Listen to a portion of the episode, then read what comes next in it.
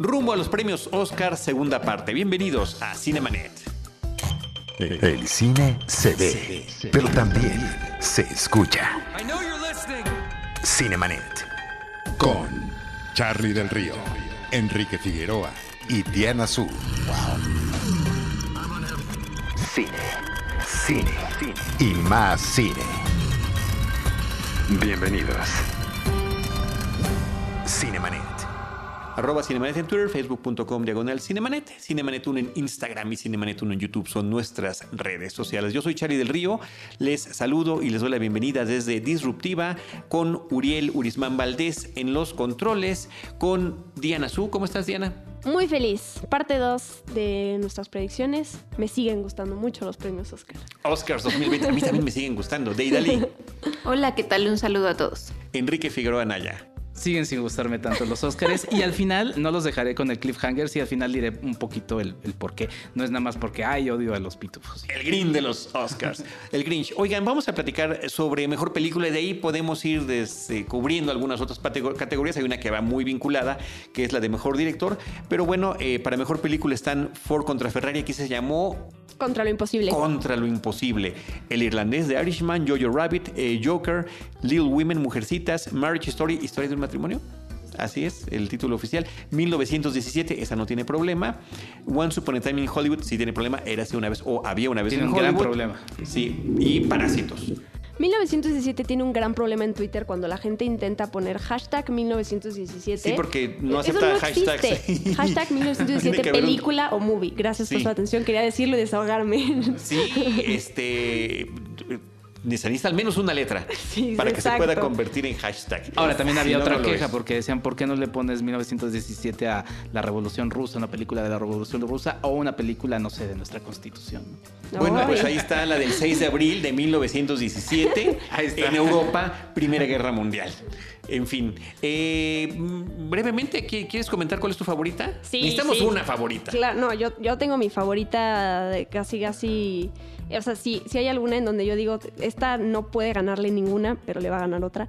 Parasite, Parásitos para mí es la película que cuando anunciaron las nominaciones en las que estaba, de entrada se, se puede llevarse todas. De hecho, pudo haber estado nominada también Parasite a mejor canción, porque cuando salió ahí la lista de los. Em, la shortlist. Eh, ¿Cómo se dice shortlist en español? Pues la, los preliminares. La, lista, preliminar. la lista preliminar. Em, ahí estaba también que Bon Joon-ho coescribió la canción de los créditos finales de Parasite. Ese, hombre hace todo, todo en la vida.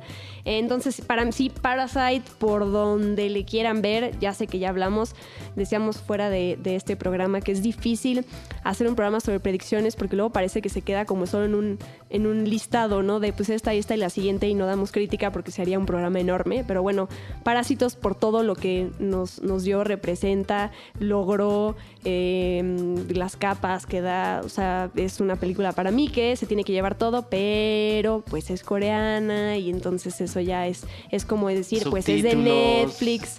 Sí, tiene, es, es, un, es lamentable, es lamentable porque no es cierto eso de ahí, nada más vamos a, a, ver las, los votantes, veamos películas y, mm, digamos cuál es lo que, nos parece mejor. Hay muchos prejuicios ahí detrás, hay muchas ideologías extrañas, entonces bueno. Pero aún así, en los últimos años se han logrado integrar en las finalistas de ya nominadas a mejor película, películas eh, de no habla inglesa. Entonces, lo cual me parece como Roma, lo cual, lo cual, o Parásitos, lo cual a mí me da mucho gusto. De animadas, perdón, también en algún punto estuvieron nominadas a mejor película. Eh, eh, no me acuerdo si fue. Perdón, perdón, ¿qué te interrumpí? Eh, con una película de Disney cuando decidieron mejor. La Bella y la Bestia, ¿no? La Bella y la Bestia. efectivamente. Pero Roma finalmente pues no se la llevó el año pasado y es justo eh, de las cosas que parecen eh, que son muy seguras y no suceden.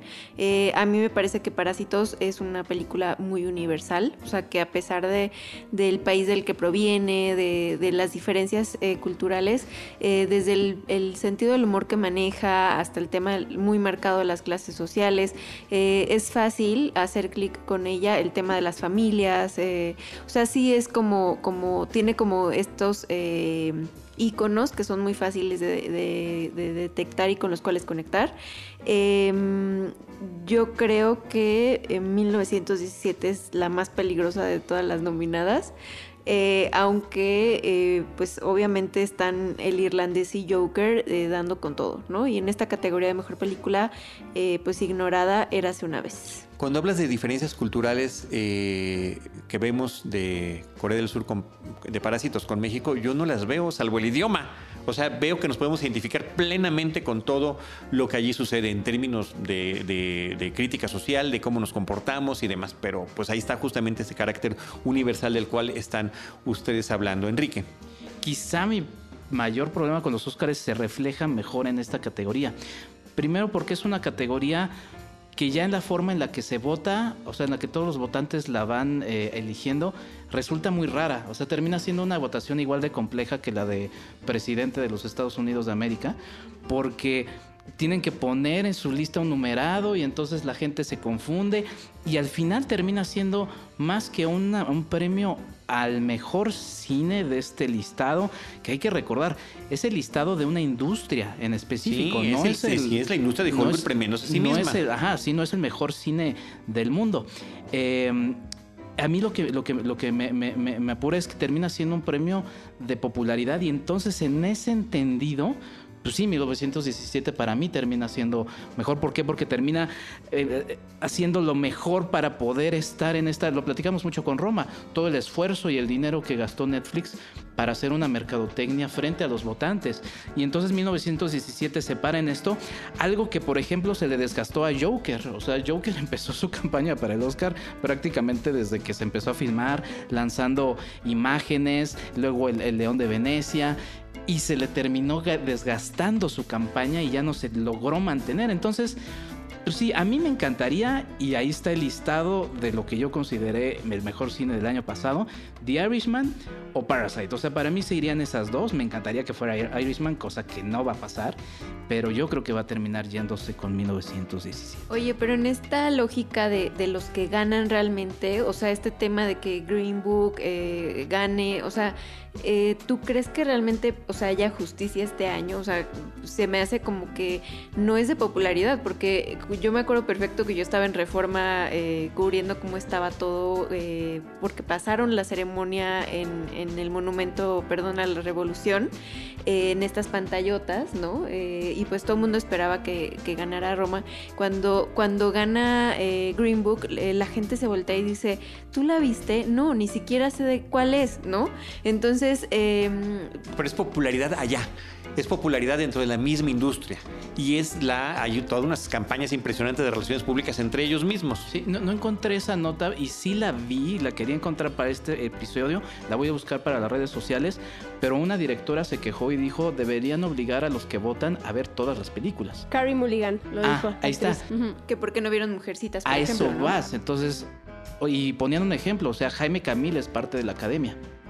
No estoy diciendo que igual no las vea, pero si tú ves a, alguien promedio, pues quizá va a ver la última que vio y va a decir, pues esa para mí es la mejor película.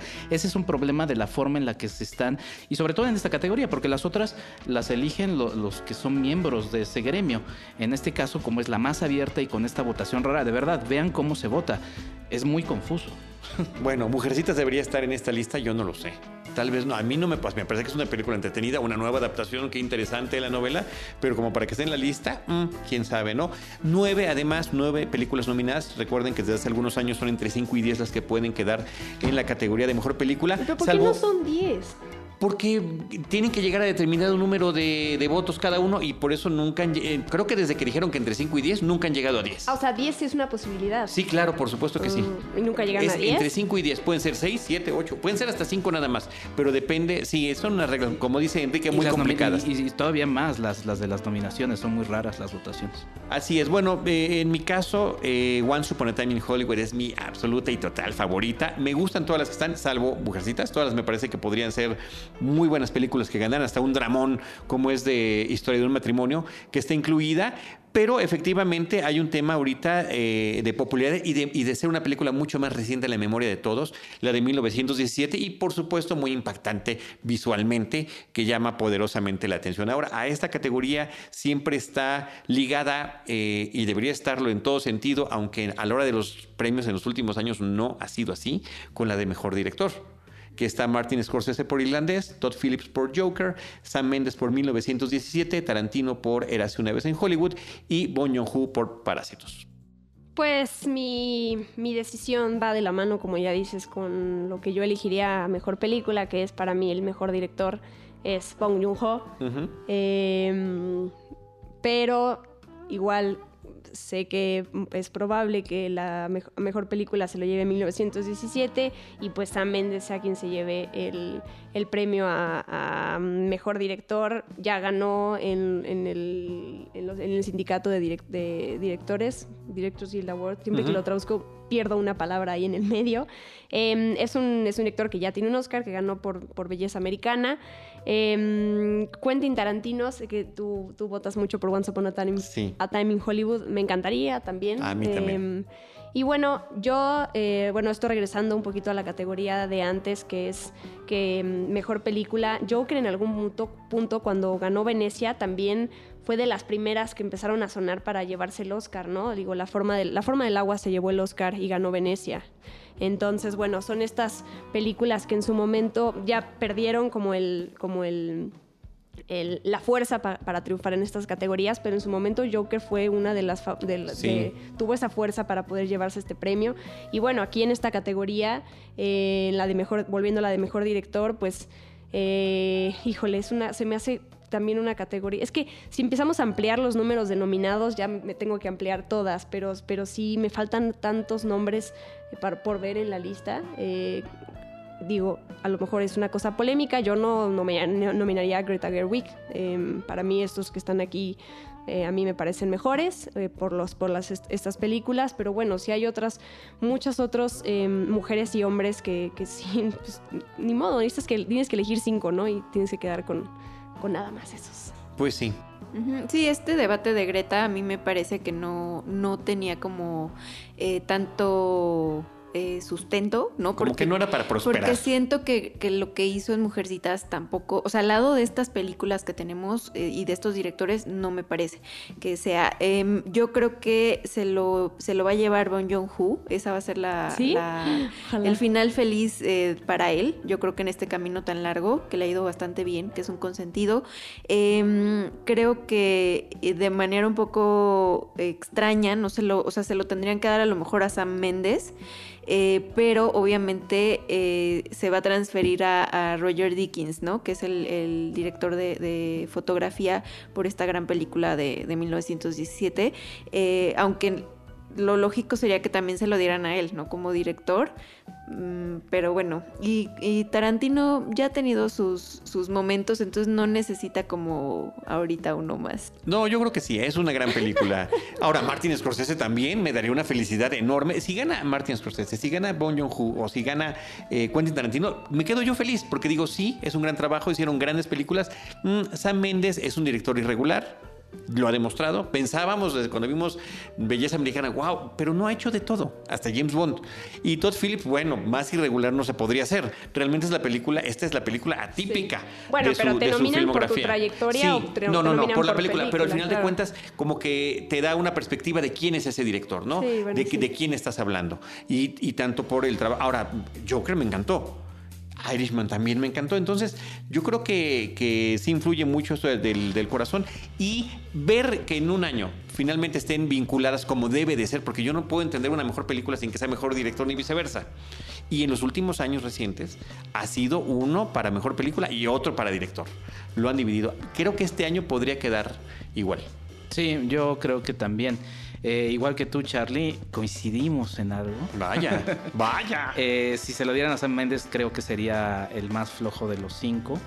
Eh, sí, se nomina por su película, pero pues Martin Scorsese ganó su Oscar, su único Oscar al momento, pues más por trayectoria, porque fue la película más floja por la que ha sido nominada, que fue Los Infiltrados. Eh, y no sé, es interesante esta discusión sobre lo de la dirección fe- de una mujer. Eh, imagino, la verdad, porque no soy tan entusiasta de los Óscares, que al tomar una película de internacional, de ahí pueden también elegir a, las demás categorías, ¿no? En este caso, como Parásitos está eh, nominada en esa, en esa categoría, pues ya entra Bon Joon-ho en las demás y a Mejor Película y demás. Porque, por ejemplo, El retrato de una mujer en llamas, a mí me parece una película con una directora mujer, la verdad, bastante potente como para quitarle el espacio ahí a Sam Mendes y si me vienes a apurar hasta Todd Phillips. O sea, sí hay, sí hay, nada más que Mm, ahí sí, no es, la culpa de los Oscars porque la francesa que mandaron fue Los Miserables, que no hemos visto todavía en México, pero este, creo que sí hay, nada más que... Luego como que no, les, le buscan más. Eh, me gustaría que fuera Bon Joon-ho y creo que en esta dualidad de película y director Podría se lo llevaría, sobre todo por el ruido que también ha estado haciendo allá en la industria esta película, de un director que lleva más de 10 años presente en la industria, pero bueno, lo acaban de, descubrir, ¿no? Muy bien. Eh, brevemente podemos comentar eh, sobre los guiones. En guion original está Knives Out, que se me olvidó su nombre en español. Entre secretos y navajas. Esa. entre navajas y secretos. Entre navajas y secretos. historia de un matrimonio, 1917. Érase una vez en Hollywood y Parásitos. Igual vas por Parásitos, ¿no? Sí, sí voy por Parásitos. Sí, eh, pues sí, no, es que le tengo un cariño muy, muy especial a Parásitos. Pero para guion original, eh, Once Upon a Time in Hollywood. Eh, me, encantaría. Que ya, ganó. Ya, sí. Bueno, los Writers Guild Award todavía no se han dado. Eh, a la hora de la grabación de este estamos grabando esto, pero sí, en los Globos de Oro sí se llevó estos premios, ¿no? La más loja aquí sería 1917, ¿no? O sea, es una historia de ir al punto A al punto B, ¿no? Entonces sí, mucha gente ha criticado. Ni siquiera debería de estar, ni siquiera debería de estar. Es un exceso que esté, pero eso le da cierta validación para poder ganar el premio a mejor película. Parece que nunca ha ganado una mejor película sin, que tenga nominado su guion. Ya sea en cualquiera de las dos de las Digo que tampoco está así eh, de la calle, ¿no? O sea, sí no, no, no, pero es la parte, perdón, es un espectáculo la película. Eh, más que una historia. O sea, eh, de hecho lo que le, le falta es esa carnita, que la que la termine de amarrar bien. ¿Cuál es tu favorita? En guion, híjole. Guión original. Híjole, pues sí, Parásitos. Enrique. Eh, es que iba a ser una broma mala, pero bueno, quizá en una lógica de austeridad republicana de la 4T se la llevaría a 1917. Pésima broma, pésima, pésima. Te vamos a editar. Te vamos a editar. Pero, ¿En qué minuto estamos para que lo edites, por favor? Eh, me gustaría, sí, yo también creo que fue, que es Once Upon a Time in Hollywood y se lo llevaría a Quentin Tarantino y pues ya como, como, que con eso compensan el que no le darían. Y creo que a mí me gustaría, estaría de acuerdo con eso. Además de que, pues vamos, vean la película y no sé si ya, creo que ya están disponibles los guiones para que los puedan revisar. Vale la pena ver todo lo que apuntó Quentin Tarantino, ¿no? Que nada más un dato curioso, en, Knives Out en España se llama Puñales por la espalda. híjoles, peligroso título. ¿eh? Eh, mejor guion adaptado, está El Irlandés, Jojo Rabbit, Joker, eh, Little Women, Mujercitas y Los Dos Papas. Enrique. Creo que ahí igual también una lógica de compensar a Greta Gerwig iría con Little Women. me parece que después de tantas versiones de, esta historia, de este clásico de la literatura, pues apuesta por darle una, una, una modernidad a la historia y por darle una frescura que termina plasmándose en la, en la pantalla. Entonces, pues esa sería mi favorita y creo que sería la que fuera, ganaría. ¿De Híjole, es que yo Mujercitas la odié. O sea, no tengo... ¿La odiaste así de Sí, la verdad. O sea, entiendo como el punto de que es muy refrescante la manera que, que la, en la que la está contando, pero o sea, a mí me gustaba mucho la novela y la leía así como, ¿no? De manera asidua cuando estaba muy niña. Entonces, no, no siento como que haya aportado realmente muchas cosas eh, nuevas, ¿no? O sea, no, no veo por qué tiene que estar ahí ese trabajo. Em, o sea, prefiero Jojo Rabbit, se me hace mucho más original. Eh, el irlandés, ahí sí también creo que merece un reconocimiento. Diana Zoom. Yo en esa categoría es donde podría decir que se lo podría llevar el irlandés. Pero también creo que quien se lo va a llevar es Jojo Rabbit. siento que se lo van a dar a Jojo Rabbit, pero es que también pensando en que si no, no le van a dar nada a mujercitas, entonces se lo pueden dar aquí. Es que no sé, es que son, son estas cuestiones como, como por querer satisfacer a todo el mundo y que cada película tenga aunque sea ahí un triunfo en donde pues entonces pierde credibilidad como el hecho de, ok, entonces ¿por qué estás votando, no? Por, por realmente quien lo esté mereciendo o realmente quien, quien compense otras cosas. Pero ese es el pronóstico de lo que podría ser. ¿Cuál de estas, cuál ¿cuál sería para ti la favorita? Mi favorita. Como Jojo- guion, sí, como Jojo guion Rabbit. adaptado. Jojo Rabbit. Porque es la más original, ¿no? No, Ah. bueno, viene de Caging Skies, del, del novela. Sí, sí, por eso, pero es más original de las, como que es más refrescante de los Ah, de, de- sí, sí, to- sí. todos son guiones adaptados. Ahora, Joker, a final de cuentas, pues es una adaptación muy interesante de un personaje también. que se hizo demasiadas veces. Cierto. Entonces me parece que eso está muy bien. Jojo Rabbit por el, el- la hace propia Taika Waititi a través de su adaptación y The Irishman así también hace lo mismo Scorsese con esa película, se las super apropian. Eh, me parece que las que están fuera son Mujercitas y Los Dos Papas. eh, en, en lo que tiene que ver, que ver con eso. Yo posiblemente hasta votaría por, por Joker.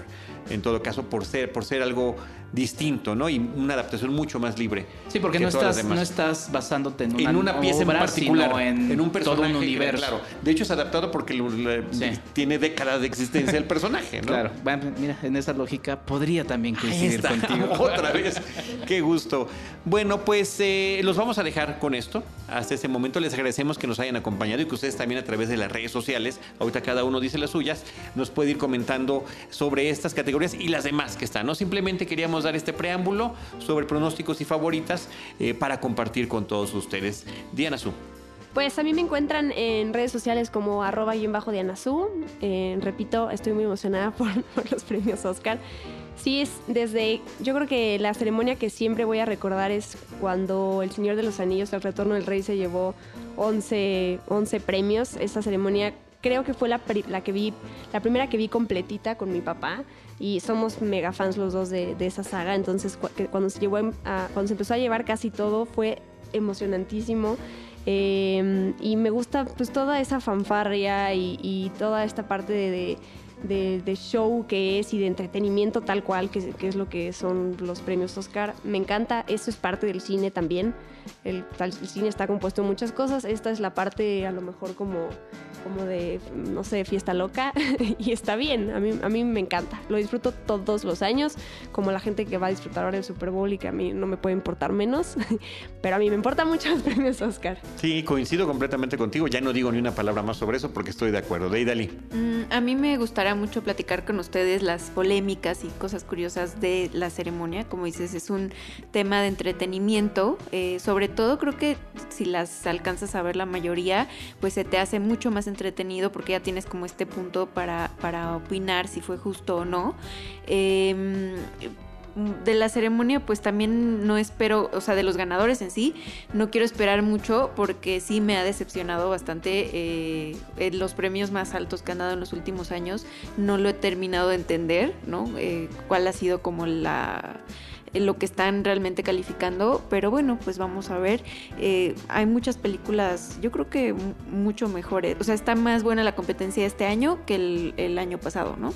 Sí, estoy de acuerdo, pero también estoy de acuerdo contigo en que cada año rompe nuestro corazón. Sí, pero es parte de, lo mismo, es parte del entretenimiento.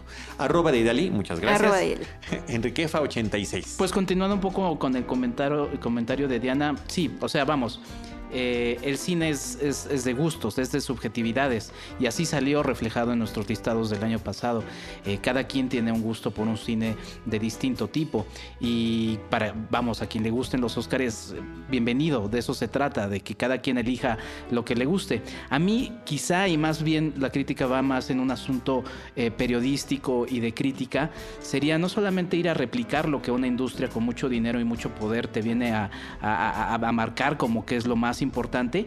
Me gustaría, y lo voy a dejar grabado como un ejercicio eh, que me gustaría hacer, y lo dejo grabado porque no se roben la idea. Me gustaría, por ejemplo, hacer un ejercicio en donde se eligieran todas las películas ganadoras de las distintas academias de cine en el mundo y ponerlas a competir, eh, vistas por un grupo de críticos, tanto que les guste el cine comercial como que no les guste, y, tratar de ahí ver en qué momento separan estas películas que pareciera son lo mejor del cine, eh, por lo menos a nivel mercadotecnia, no quienes ya sabemos cómo se mueve esto, ¿no? Entonces, este, ese, ese sería un ejercicio que me gustaría. Y pues adelante que la gente se sume con sus quineras, ¿no?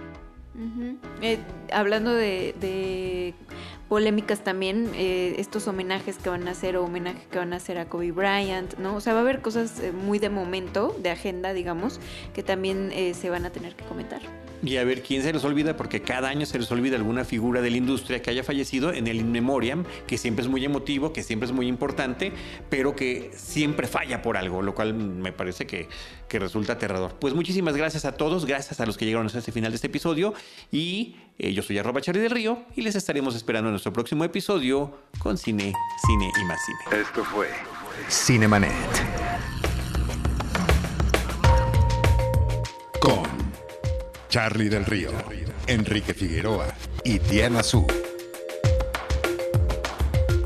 El cine se ve, pero también se escucha.